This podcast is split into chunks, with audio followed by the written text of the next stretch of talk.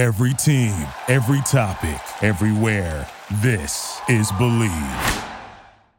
All right, welcome to another episode of Talking Ball with Pat Leonard. I am the New York Daily News NFL columnist and Giants beat writer. Have a very special return guest today, former NFL GM and three-time Super Bowl winning executive Michael Lombardi. First, need to tell you about Bet Online.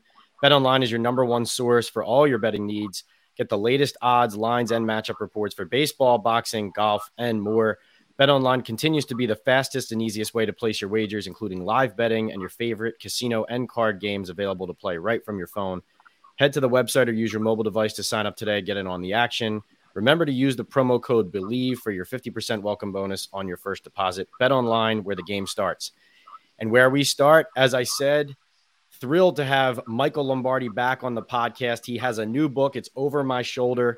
It's called Football Done Right Setting the Record Straight on the Coaches, Players, and History of the NFL. Three time Super Bowl winning executive, former GM, best selling author of Gridiron Genius, co host of my favorite NFL podcast, The GM Shuffle, and host the Lombardi line on VSiN. And Michael, I feel like I have to add football historian to your yeah. title after this book as well. Welcome.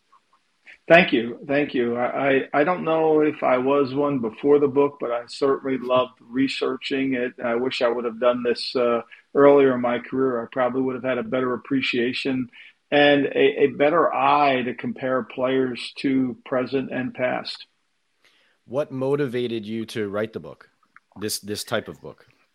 You know, I always felt like there was an injustice going on that it was more of a PR campaign to get into the Hall of Fame than an actual somebody sat down in the room and said, I think I, you know, I had a lot of conversations with Rick Gosselin from the Dallas Morning News, who's tremendous, and he mm. certainly helped me quite a bit with the book. But I would constantly ask him, like, how is Charles Haley not a first-time entrance into the Hall?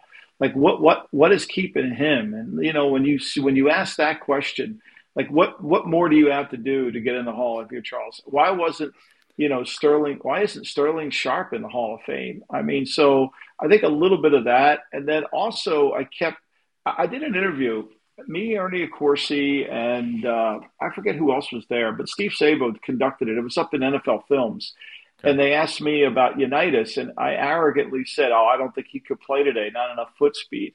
And Sabol and Ernie just like looked at me like I was an idiot, which I was, you know, and, uh, Hmm. And uh, I thought, you know what, you, you, better get caught up on this. And I went back and studied the tape and looked at it, and you know, and and saw it, and I have a better appreciation for the older play. Like I don't buy that rhetoric that Dick Butkus couldn't play today. I don't buy it. I, I think he would have been like Micah, and I wrote about it in the book. He would have been like Micah Parsons, move him around. You know, he might not have been a match man to man on a back, but who's going to block him when he was the blitzer? Right, no doubt. Uh, my favorite thing about this book, it, it, it's a great read. Uh, I read it this week. So, Michael, one of my favorite things about this book, before you get into your Hall of Fame criteria for coaches and players, your top 100, and the history of the television surrounding the game, NFL draft, etc., is you lay the foundation of the entire league and the entire sport by talking about what you call the white oaks. My question for you is when you talk to people in the league, coaches, GMs, players, do they have an awareness of, let's say, you know, Colonel Blaik and the lonely end, Clark Shaughnessy and the T formation, Paul Brown and his talent procurement system? Do you think people in the league have a full grasp of the history and where, let's say, the play calls and the systems they're working with come from? Or are you educating people in the NFL as much as you're educating people like me and fans? You know, I, I don't, I, I, can't speak for everybody, but a lot of people that I know, some of the old, the people that I kind of grew up with, they kind of do uh, that were in the league. Certainly not on the personnel side, more on the coaching side, but I don't think so. You know, I lived in an environment where, you know, Belichick was very much a historian of the coaches and wanted to understand how things applied. And when I got on the team bus in San Francisco, as I write about, I had to sit behind Coach Walsh, and he would be doodling Clark Shaughnessy plays. Well, I, I didn't really know who Clark Shaughnessy was, but I knew that Bill did, and he wanted to look at him. And if he wanted to look at him, I should have looked at him, you know. And so right. I, I, was smart enough to figure that out. No, I don't. I, I, I don't like. I, I say to, you know, I was. Uh, talking i was at the university of michigan and, and jim harbaugh's assistant is a man and and and I explained to him, I said, the reason you have this job is the reason you're here is because of George Weiss, who he didn't know who that was, right? Hmm. George Weiss was the general manager of the New York Yankees. Al Davis modeled the the the Raiders after the the New York the New York Yankees and the Brooklyn Dodgers. He grew up in Brooklyn. And he wanted to have the power of the Yankees and the speed of the Dodgers. And he studied George Weiss, the general manager, who for I guess this is his claim to fame. He after Mickey Mantle won the Triple Crown, he got him to take a pay cut. You know, I don't know if that's a good thing or not, but he always had male secretaries because he didn't want it, the players to have any con- any relationship with the women. And mm. so at the Raiders, there was always a male secretary there. And when Bill came to Cleveland, we had a female secretary. I talked to him about this approach. And since he was in New England, Berj has been there forever. And Berj does way more than just type letters. I mean, I don't want to minimize what Berj does. He does an incredible job. But Absolutely. the role changed different. And so there's a history behind that role. There's a history behind everybody's role. Right. And so, so I tried to present it. I try to present that. And I think if you don't understand the history, like I say this all the time, you know, people run Pete Carroll's cover three if you don't understand how Pete Carroll developed cover three with Monte Kiffin and Floyd Peters and all those guys in Minnesota, you really don't understand how to attack it. Hmm. And so I think you have to look in the back, look at look in the past to see the present. I, I mean, that's why I call the Eagles offense a six back offense because it's really the single wing. Go watch some of those single wing teams, you know, and watch them. Now it's different, it looks different, but the concepts and the principles are similar. I loved how you pointed out how Bill Walsh didn't like his staff stealing plays from other teams because if they broke down, you had to know the genesis of the play and where it came from and why it was created in the first place in his mind to really understand how to fix it and how to do it correctly. Yeah. I thought that was really poignant. You do a great job with these guys of telling the details of their stories, but also boiling it down so people can understand the brass tacks, like the fact that Buddy Parker was so ahead of his time with the two minute offense, with hand signals on offense. So every time you see a quarterback giving a hand signal to a wide receiver, that's coming from him. Um, and I love the story of Sid Gillman uh, always telling you how much he loved your dad, quote unquote, uh, Vince Lombardi. Yeah. That was great. I didn't have the heart to tell him. Uh, I just let him keep going with it. Esther was in the background. It was it was a it was a I mean it was kind of surreal. I'm on the phone with Sid Gillman. I think one of the guys that that didn't we put him in a in a in a section, but a man by the name of Francis Schmidt, they call him Fanatical Francis. Right. Uh, you know, wanted he was the Ohio State head coach, and he wanted to throw the ball at Ohio State. You know, this is before Woody Hayes, and that that guy there who ended up going to Washington State, he died early in life, but he was so far ahead of his time that he was an outcast you know, and, and I think he really played a huge part in Sid Gillman. I write a little bit about him in the book, but yeah. you could have written a lot more about him because he was so far ahead of his time. You had a quote, I think it was from him. Uh, it sounded like uh, somebody talking in 2019 about how enough of the run game, the passing game is where yeah. the NFL offenses are now. And it all it all clicked for me because when I listen to your podcast, you know, I hear you talk sometimes about people are acting like this is new. It's not. This has been going on for 70 years or whatever. And so I was reading that that note about Ohio State, him being a passing game advocate, and it's reading his quote. It's like pulled out of whatever 1930s, 1940s, and it might as well have been in 2023 from yeah. from some uh, from some guy in the Midwest who thought he had an original idea. You know? Yeah, I mean, look, you know, what is an entrepreneur? An entrepreneur takes an original idea and makes it better. I mean, there was a hamburger stand before McDonald's, right? They just Ray Kroc saw it as something different, you know, and he decided that, and that's the same thing in football. You know, it's it's and, and oftentimes, like I write about in the book, the mis- it's mistakes. I mean, you know, how many times do drug companies find a cure for something that they weren't even looking for? You know, I mean, there was an accident that we had eye laser surgery in Russia. There was an accident that occurred, and they found that, oh my gosh. And then, you know, all, a lot of the medicine that we've discovered. Well, same thing in football. You know, they when Bob Trumpy lined up on the wrong side, and he went from the left tight end to the right tight end, and six guys on defense started moving around. Walsh was like, maybe we should move the tight end. Maybe they'll cause some problems, you know? and so it's a mistake, but it turns out to be part of our what happens. And that's what that's when you get a lot of smart people thinking about things, then mm-hmm. it then it really creates it. So that's what I try to. I, I want fans to realize that the game, those guys on the sidelines back in the day, really deserve a lot of credit for today. You know, if, mm. if George Halas, Pat, would have said, "We're not running the ball," I mean, we're not throwing the ball. That's that's bullshit. We're not going to throw the football. Yeah, the, the, league would have not thrown the ball. He had such a dominant, uh, but for the good of the game, he wanted to throw the ball. You know, and so that advanced the game. You know, and and I think there's more to that that you have to understand. And even you you noted too, which also connected a lot of dots for me. I mean, clearly, listen, all these guys are incredibly influential. Clearly, Paul Brown's influence on the modern NFL yeah. is just it's just everywhere. I mean, it's what the game looks like now.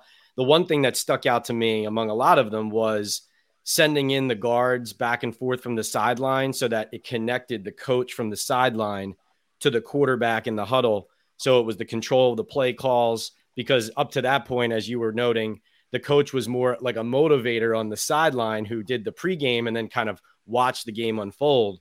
But it sounds like once Brown got there and started doing that, now that kind of connected. You know, we watched Sean McVay today when you know when he was with Jared Goff reading the coverages in his headset. Like that's me connecting those dots is what you're doing yeah. for fans here. Right, and and I don't think we honor the great Paul Brown enough. I really don't. I mean, I know he's in the Hall of Fame, but it, you know, some of this generation doesn't know the reason we have scouting is because of Paul Brown. The reason we run 40 times is because of Paul Brown. The reason we have playbooks are because of Paul Brown. The reason it's a professional profession is because of Paul Brown. I mean, the Coach of the Year award should be the Paul Brownie Award. I mean, that's what it mm. should be. That's what I try to project in the book is like, let's honor these guys. Let's call the combine the Al Davis combine, you know, because he deserves that. You know, yeah. he he advanced this game, and he no one loved the combine more than he did. You know, like we should attach so we can connect. You know, if you read Owen Eastwood's book Belonging, he he talks a lot about how you connect to the past really enhances the present. It's a tremendous book, and and I read it this summer, this spring, and and it was so. It, it, to me, it reinforced why I thought this book that I was writing was important for people to understand. Hmm. And you know, you mentioned the 40 time. You know what I couldn't believe is that, you know, when Paul Brown is first creating this idea of, he says, as you explain in the book, the 40 yard dash he felt was the best measure of a guy's speed for football because it was the distance they had to cover on a punt coverage, right? On a punt return. Right. And mm-hmm. what I thought was so interesting is all this time has passed since he made that determination. And the it's like you know, science, all these things, advancements. And it sounds like he got it dead accurate because if yeah. somebody had said, oh, he was a little bit off on that, it's 50 yards or it's 30 yards, they would have changed it. I just found it so fascinating that, you know, he determined that. And now here yeah. in 2023, everyone still agrees the it's the 40 yards it's the 40 yard dash right and we have and, and we have all this data on it and and if we don't study the data then we're making a mistake like what are we doing if we don't study that data and i think that that's really important look, he was so far ahead of his time. So was Clark Shaughnessy. I mean, people don't realize Clark Shaughnessy was an offensive coordinator in the league. He was a defensive coordinator in the league. We would not have the forward pass if it wasn't for Clark Shaughnessy. But one of the things that I think went really unknown, and I tell it in the book, is is when he was the defensive coordinator for for Papa Bear at the Bears, mm-hmm. he uh, the the Red Hickey was running a shotgun offense out at San Francisco in the early '60s, and they were taking the league by storm. Well, Clark was the defensive coordinator, and he developed the double A gap pressure, right, which we see today. Wow. Well, back then they had no double A gap pressure. Nobody had, and they, their protection schemes were so limited, there was no way. So the Bears are playing the 49ers, I think, week four of the season, and it's supposed to be a huge game, and both teams are good, and the Bears just blow out the 49ers because they can't they can't Frankie Albert can't get the pass off, right? So because he's got all this pressure. The shotgun went away that day. It went away that day. That was wow. the end of the shotgun until Landry brings it back at the Cowboys, where he knew, figured out how to handle the pressures. That's amazing. I, I had to ask, I was going to ask you this later in the interview, but you you know so much and you see so much and you've studied all of this and you know the game when you evaluate a player or a play like when you're watching the all 22 of giants cowboys after week one are is it easy for you to be paralyzed by all this information like when you're watching a play you must see a thousand things from a thousand different concepts and uh, you know something from the 20s, something from the 30s, yeah. something from the 40s. Like how what is your tape process evaluation like? I, I was thinking about that while reading this book. Well, I think I, you know, I mean, I, I learned this from Coach Walsh. The first thing I always do is set what's the front, you know, in my mind. Okay, what front are they in? You know, there's only two formations really in football. There's really only two formations. It's either two by two or three by one. Now, how you get to those two formations could be completely different, right? You might have two receivers to one side, the running back inside, and then the tight end over here. So that's three by one. You know, you can move all these pieces around, but at, at the end of the day, to, to simplify everything, it's two by two or three by one. You could be three by two if you're an empty.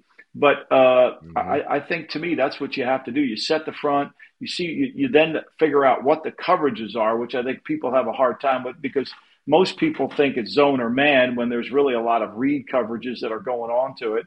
And then you want to evaluate players and plays. Like, you know, what are they trying to do? What's the intent of this play? What are they trying to get to to understand it? You know, why did they do this? You're constantly trying to look at that because you want to take the broad picture of the play, but you also want to take the microcosm of are, who are they attacking?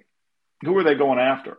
You yeah. know, why are they running this? You know, why are they doing that? You know, you know, it's people just grade the production. You know, Justin Fields drop back, he throws the ball. Oh my God, look at that.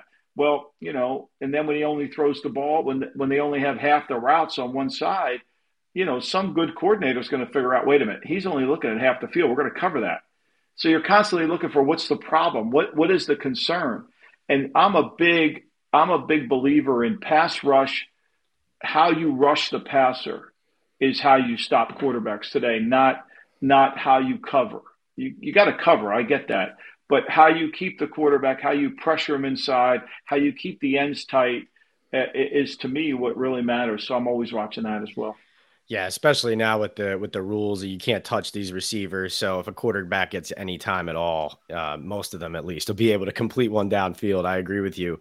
Uh, turning to some giant centric uh, tidbits and information in this book. Really, if you're a fan of any team, this book has something for you. I was interested in your criteria for Hall of Fame coaches and the fact that one of your criteria essentially gets Tom Coughlin in or would mm-hmm. get Tom Coughlin in. Now he was up, I think he was one of six finalists, doesn't get in this year. I believe Buddy Parker did, uh, but or is going to. But you say that one of your criteria is two titles, so Super Bowls or NFL championships, and a 55% or higher winning percentage, which Coughlin's hovering right around there, like 53%. But Michael, why why is that one of the criteria? How did you come up with these? How did you figure out, I, you know, all of these different metrics? I looked at I looked at what was successful in the league, and you know, the past tells you that, right? And how you judge this. And I think to me, we need a criteria to get a coach in. It's really important.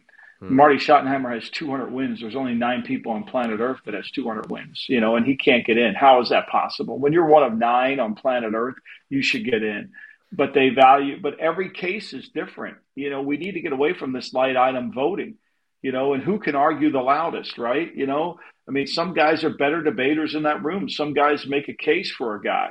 Uh, so I try to go through the criteria, and I also go through the criteria why guys don't get in the Hall of Fame. I mean, George Seifert was a really good coach at San Francisco. But Absolutely. for some reason, everybody says, "Well, it's San Francisco why they won. It wasn't George," you know. But be, and they get they get supported by his inability to win in Carolina. Well, see, we told you he couldn't win in Carolina. Well, you know, every situation is different, and you have to evaluate it. That's what took Hank Stram so long to get into the Hall of Fame, because his New Orleans stint killed his first stint. I, I talk about the second, my second stint's killing my first stint. Yeah. So I just think we need a criteria and stop debating it. You know, it's it's a little bit like grading players. For example, you, you have a player, let's take a wide receiver, for example. Okay. And you evaluate the wide receiver on a Tuesday afternoon at practice, and you see him making a lot of great catches, right. and you give him a six grade. And then I go to practice the three days later, and I see him dropping a lot of balls. Okay, and I give him a four grade. Mm-hmm. We're saying the same thing. You're saying his hands are inconsistent, but he can overcome them. I'm saying his hands are inconsistent, but he can't overcome them. And so we're arguing about what is going to happen overcoming, and we frame the argument a lot tighter. That's what has mm. to happen in the Hall of Fame debate. We need to frame it tighter so that we can have a good debate. Why this guy qualifies? Okay, now you've met the criteria. That doesn't automatically mean you get in, but you've met the criteria. So now let's talk about why you don't want this guy in the Hall of Fame. Yeah, I really. And I think we take the opposite approach. It's I, I think it's completely wrong. In my background on player procurement, that's not how you find players. Do you think you mentioned in the book like you know this should this should become you would like this to see this become somewhat officialized by the league? Like let's set up criteria so that we're not just playing this guessing game or who has the better argument. Do you think i'm sure you've talked to a lot of people about this do you think that will ever happen? Or do you think the league and the nfl kind of likes it this in this kind of amorphous uh, subjective well, way you know, I, I think they they just they like they like to have this political debate because I think it can be controlled. They can, you know, nobody. The NFL is the second coming of Lyndon Johnson. Nobody can count votes better than the NFL can when they need something, right? so I think they they can do it as well as anybody. I I I would like it to be more of a, a streamline. I would like to have somebody in the room that studied the league, who's been part of the league you know, I spent time talking to Ron Wolf and for this book, and and uh, you know, I think that's really important. You know, and I, and I think sometimes we don't judge the players correctly, and hmm. there should be somebody in the room that has spent a living judging players. Definitely, or two absolutely. people in the room. Completely agree. You know, it's interesting when I was reading this because on the one hand, I, I now I'm not a voter, but I am one of those people who I I think that people who dominate should be the Hall of Famers, right? So you mentioned the 200 wins for coaches. I absolutely agree with that. Like you said about Schottenheimer, he has more wins than than 98% of people who have done his job. How is he not in? You know, Dan Reeves. I agree with that. At the same time, I like your argument or your description of your top 100 players and it's almost like a blueprint for how the Hall of Fame selection for players can work as well because let's just t- look at some giants that you have on the list. Mel Hein is at 99 out of 100 in the everlasting category, making this huge mark on the game, also being a great player in his time. Emlen Tunnell at 52 is in the exceptional category, an interception in 47% of his games. I didn't know that stat. Absolutely incredible. And then you have Lawrence Taylor in the elite category at second overall out of the top 100. We all know why he's elite, but Michael, I really like how you layered those things because a lot of times I look at those and I say, if the player wasn't top three at his position or top five at his position when he's in the league, he's not a Hall of Famer. And to an extent, I still somewhat believe that, but I think you make a good case in that list for the fact that different players have high value for different reasons. Is that an accurate yeah. way of describing it? Yeah, I do. I, I, mean, look, I think Deion said it well when he said my gold jacket's different than some other guys' gold jackets, and he's right. I mean, he is right. There's a there's a class in the Hall of Fame that's different, you know. And so what I tried to do is explain that. I tried to understand that. Look, I, I don't see, you know, Tommy McDonald, Ray Didinger did a great job of presenting Tommy McDonald. He's got 65 touchdown passes, you know, mm-hmm. was a return guy. I'm not saying he doesn't belong in the Hall of Fame, but there's a wide gap between Tommy McDonald and Randy Moss. I mean, it's a huge gap. I'm not yeah. trying to take away Tommy McDonald's gold jacket, you know, but I'm trying to understand that there's a different, there's a set of, there, there's an exclusivity to being in the hall. And I don't think we've given it that. Like Sterling Sharpe not in and Tommy McDonald in, to me, is an injustice, you know? And, and again, I'm not picking on Tommy McDonald. I, I would say the same thing about Andre Reed. I think Andre Reed was a good player. I just never drove to the stadium saying, "Oh my God, we're playing Andre Reed today. How the hell are we going to stop him?" I think he's really a good player. Yeah, and he right. put numbers up that are that are really good. But there's a there, there's a separation of it, you know. And I think the other thing too is look, the owners, if they want to put themselves in, they should put themselves in. Like that, that it's their Hall of Fame. Like they shouldn't take away a, a spot for like Robert Kraft belongs in the Hall of Fame, but he shouldn't take a spot away from Mike Holmgren. You know what I mean? Sure. Or you know, like Buddy Parker belongs in the Hall of Fame, but he shouldn't take a Buddy Parker shouldn't limit Kraft from being in the Hall of Fame. I mean, to me, they're the owners are a separate category. What have they done? They go in. You win six Super Bowls in your ownership. You hire Bill Bill Belichick when when they when the back page of the New York Daily News. I think it was the Post, right? Mm-hmm. When the, Ian O'Connor wrote this, the biggest mistake of all time, right? You Daily know, News back I, in the day, yeah, yep. Yeah, yep. I mean, I think it was it the Daily. I'm not sure if it was a Post or the Daily News. You know, when you when you make that move, you belong in the Hall of Fame. Go. You, I, I don't disagree with that. Don't take somebody else's spot. It's your league. You own. You're part of the league like, I don't think Preston Marshall, I think they should throw his ass out of the Hall of Fame because mm. he set back. I wrote that he set back race relation. I mean, from from the late 20s to 46, he was the main deterrent of breaking the race barrier in the league. We don't talk about that. Kenny Washington suffered a career. Kenny Washington was better than Jackie Robinson in almost everything. Got a standing ovation when he walked off the field at UCLA in his last game at the Coliseum. I mean, it was unbelievable. The poor guy, you nobody knows about him. You know, people have written books about him, but nobody really knows how great he was. It's it's an injustice because he was limited to growing himself, to being there, you know, and, and he had to go play semi pro. The only reason we have a team in Los Angeles is because Kenny Washington went on the Rams, which became the Rams when they moved from Cleveland. And the city of Los Angeles said, There's no way we're going to let you play in the Coliseum if you don't have any minorities. They built that place. We have minorities in our county. You've got to have minorities on your team. That's how it happened. And it still took Marshall till the 60s to before he put a black player on his team. What a comprehensive history you have in this book. As as our viewers and listeners can see, Michael has forgotten more about football than I or most of the people listening to this will ever know.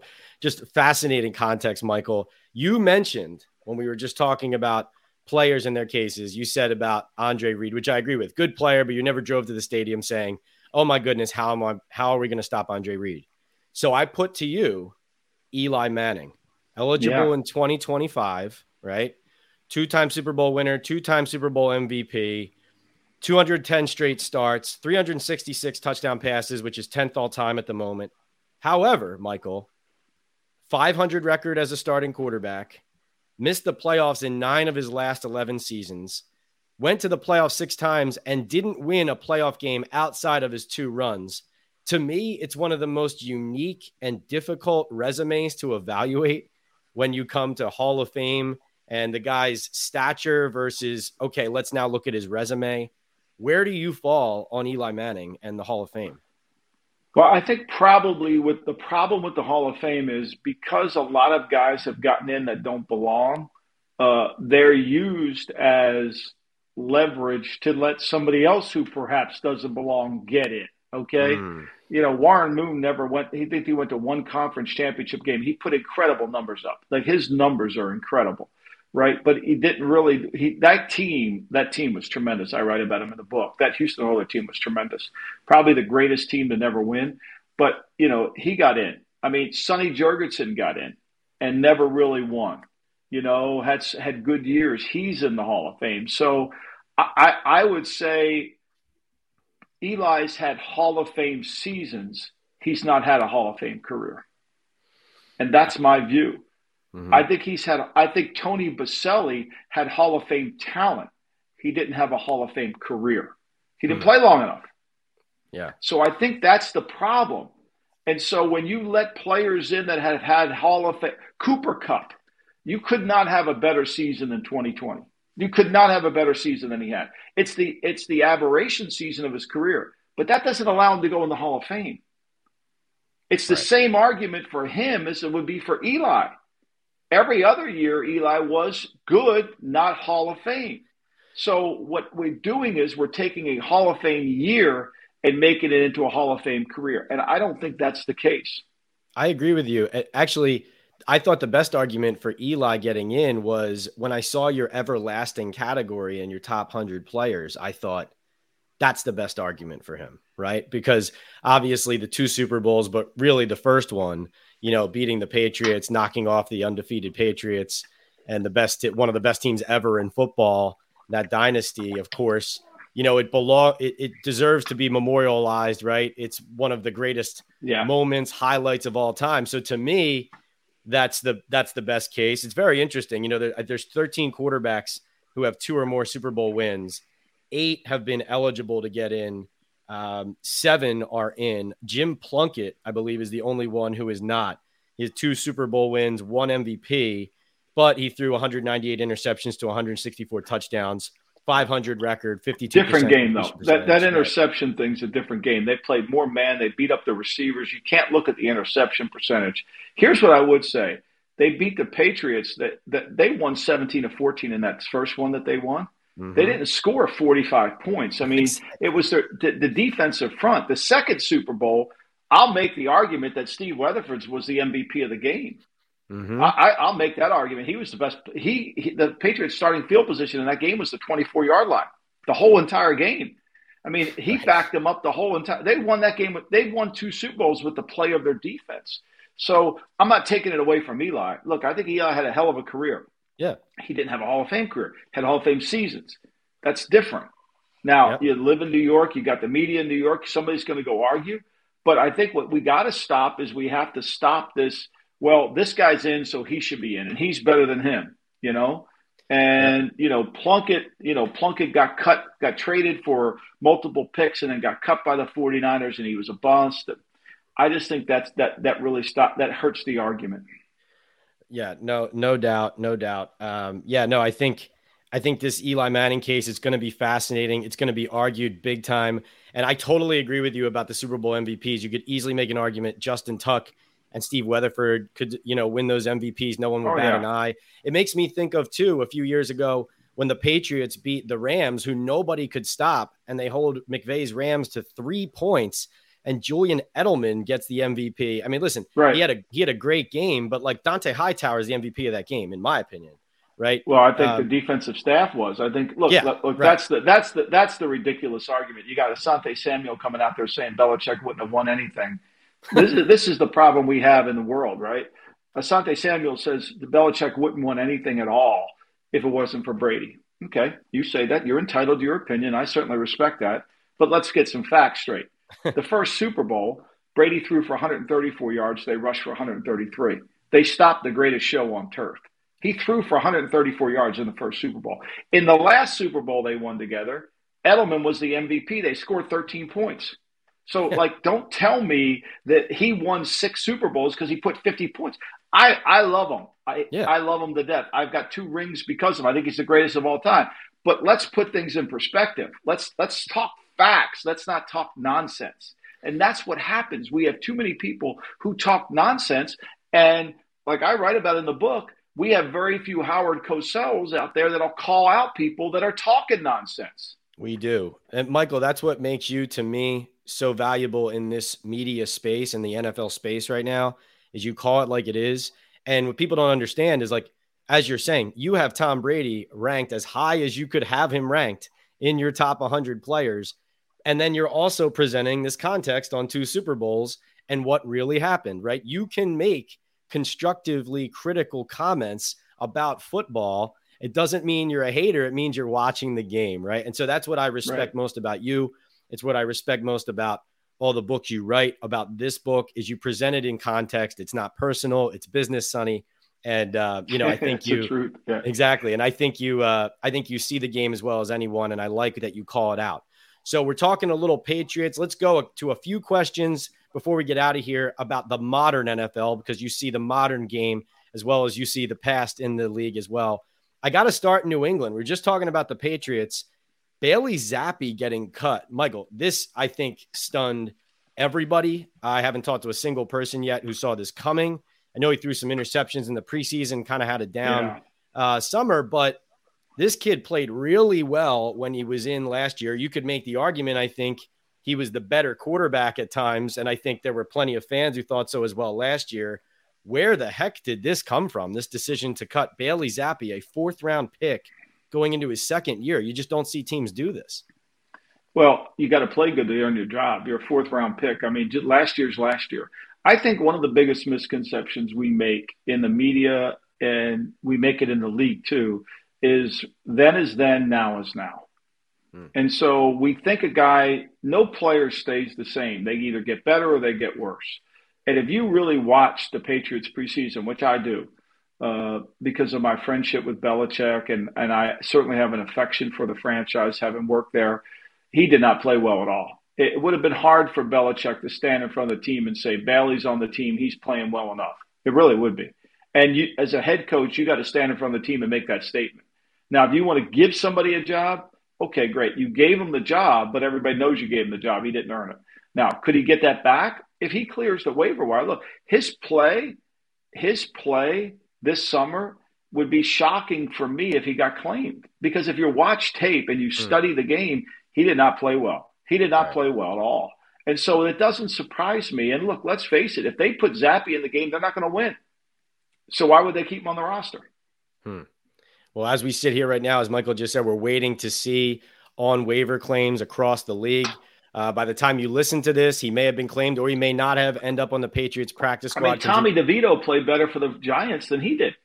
Oh, that kid, man, he's tough. He took a beating and yeah. kept getting up. Yeah, no, I like him. He's got some uh, some moxie. Don Bosco prep, Tommy DeVito.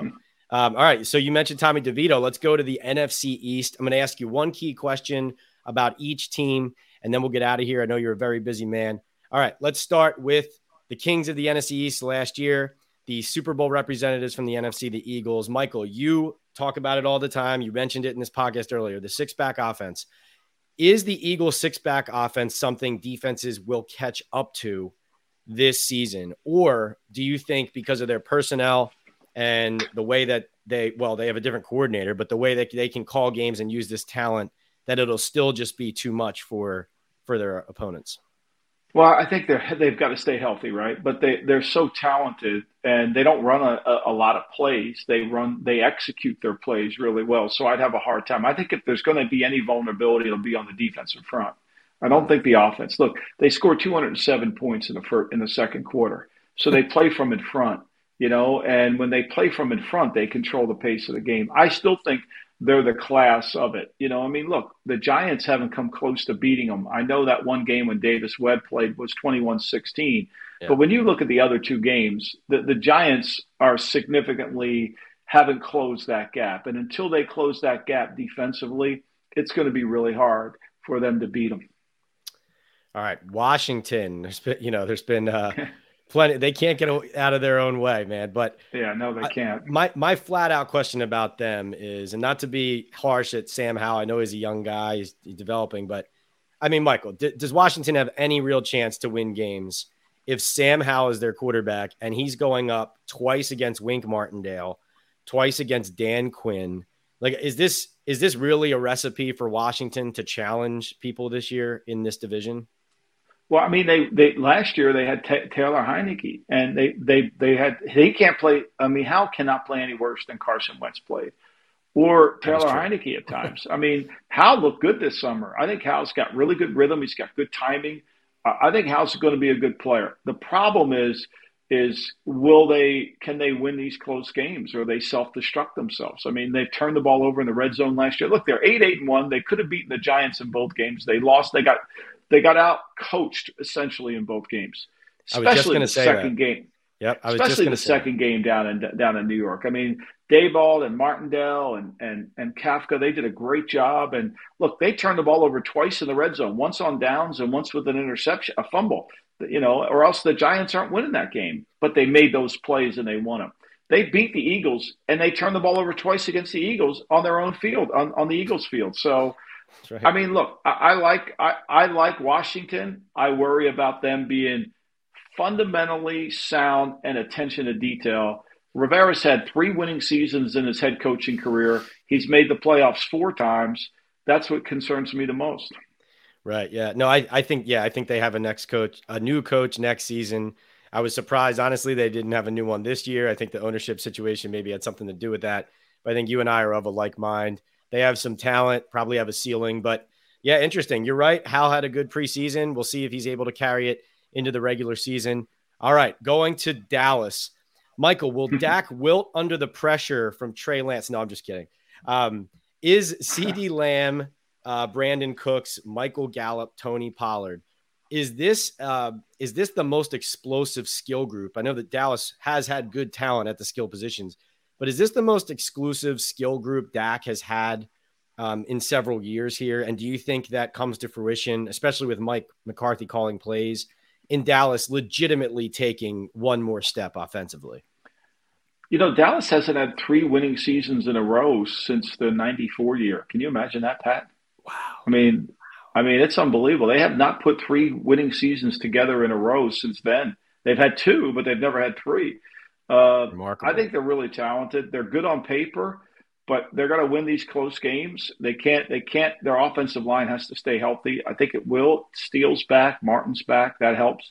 Yeah. Uh, you know, Tyron, Tyron Smith, I don't know if he'll stay healthy. Tyler Smith's really good as, as the left guard. They can kick him out the left tackle. They're good, and they're good on defense. And I think their scheme's good. You know, like when they played the Eagles, they got used to the speed of the game and they played Philly better. Now they've had Gardner Minshew in game two. My sense of it is, is I, I am not, I'm not of the opinion that they're going to take a step back offensively. I think they'll do a better job of controlling the game if they play 28 minutes of defense, I think they're going to be really good. Last year, they threw it. They didn't give themselves. They didn't play great situational football. And you think you think that's the primary difference there will be between McCarthy and the joystick, who's now in yeah. uh, Los Angeles, is that he will yeah. call the game to what the game, how the game is playing out, rather than just picking his favorite play. Essentially, I, I, I, you know, people don't understand this. Like, I'm not trying to say you need to run the ball, as you know, right? Reading my book, running doesn't score points, it kicks field goals, but running controls the pace of the game. Yeah. And sometimes you have to control the pace of the game. Sometimes you got to play 28 minutes of defense. Like there's certain teams that if they play 31 minutes of defense, they're not going to win. I mean, the Chicago Bears can't play 32 minutes of defense this year. They're, they're, they'll get beat. Now, if they play 27, they might have a good year. And mm-hmm. how do you do that? Well, you convert third downs. How did the Eagles beat? How did the Eagles lose to Washington? They lost to Washington because Washington converted third downs. They kept the ball away from them. They yeah. controlled it. Time of possession is is kind of a misleading stat because it's what you do with the ball when you possess it that matters most. No doubt, no doubt. All right, leaving the uh, the juiciest for last, the Giants. Okay, so exciting camp. Of course, they have guys like Darren Waller, Bobby Okereke, Parris Campbell. A lot of excitement. Saquon Barkley showed up and signed at the start of camp even though the deal obviously uh, doesn't look very good compared to what he was hoping to get.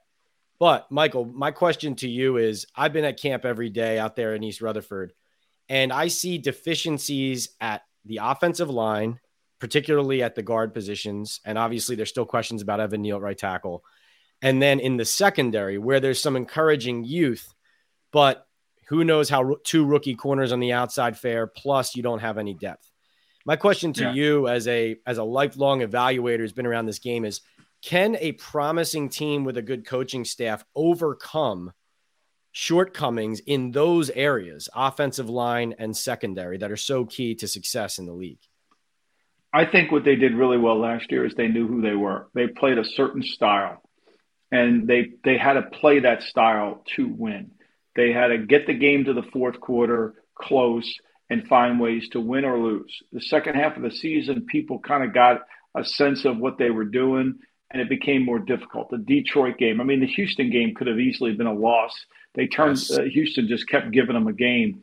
But I, I, I think that's the case, and I don't think they can play a different way. I think Daniel Jones plays best when he's in a six back offense than if they're going to try to come out and throw it like he's Pat Mahomes. That's not going to work. I think he needs to run. He was the second leading rusher on their team. I think they could have a better team, maybe not a better record. I think that the, the schedule is going to be more difficult. Plus, I think people understand how they want to play, you know, how they want to attack you and how they want to handle it. So, look, a lot of this is going to come down to health. They got to stay healthy, especially Daniel Jones. I mean, he's going to have to, if they're running him like they have to, he's got to stay healthy. And that's always hard. Same thing with Jalen Hurts. You got to, you're going to run the six back offense, you got to stay healthy. So, look, I, I think to me, they did a remarkable job of closing the gap down. And now this year they've added more talent, so they've kind of come there. But I think every time you're a good team, you don't go from good to great. You go from good to a little bit good, you move up a class. And with the schedule being tough, I think it's going to be hard for them. I think that's a fantastic insight into Daniel Jones and the offense, too, because uh, watching camp every day, I see, yes, we want to push the ball downfield, but with the offensive line, with the roster, with the personnel, and like you said, figuring out what worked for them and for their quarterback last year. Michael, I think Daniel Jones ends up running more this year. Even their passing plays include basically 85% of the time movement and action with the quarterback and an encouragement with him to run. He's added a little bit more muscle. I think what you said is right on the, the nail on the head is he just has to stay healthy because he's going to be taking yeah. some hits. I mean, he's really going to be running a lot. I think this offense is going to run through Darren Waller in the passing game and Daniel Jones, frankly, in the running game as much as Saquon Barkley. He may challenge your guy Justin Fields in uh, in Chicago and Jalen Hurts for the uh, for the NFL title in rushing. It wouldn't be the it would it wouldn't be the worst thing. He's athletic. He's kind of deceivingly athletic, but I think that's got to be. And look, let's be honest here. The Giants can't play from behind. That's not going to be their strength. They're not going to be. They got to play from in front. That's when they play their best. No doubt. Michael, this has been amazing. Remember, we are sponsored here by Bet Online. You can find us. Please subscribe, rate, review on YouTube at PL on NFL or wherever you get your podcasts, Apple, Spotify. We are also sponsored by Estate 98 Coffee. It's an Esencia de Cafe from El Salvador, poured in a glass with some ice, stir it. Takes three seconds to make. I do it every time I do a podcast. But Michael, this was a thrill, a joy. The book, everybody Thanks, remember. Pat. Football done right, setting the record straight on the coaches, players, and history of the NFL. Running press September 5th. It's over my shoulder. Go get it now. Thanks so much again, Thank Michael. You, Always a pleasure. Thanks, Pat. Thank you, Pat. Appreciate you. Thank you for listening to Bleav. You can show support to your host by subscribing to the show and giving us a five star rating on your preferred platform. Check us out at Bleav.com and search for B L E A V on YouTube.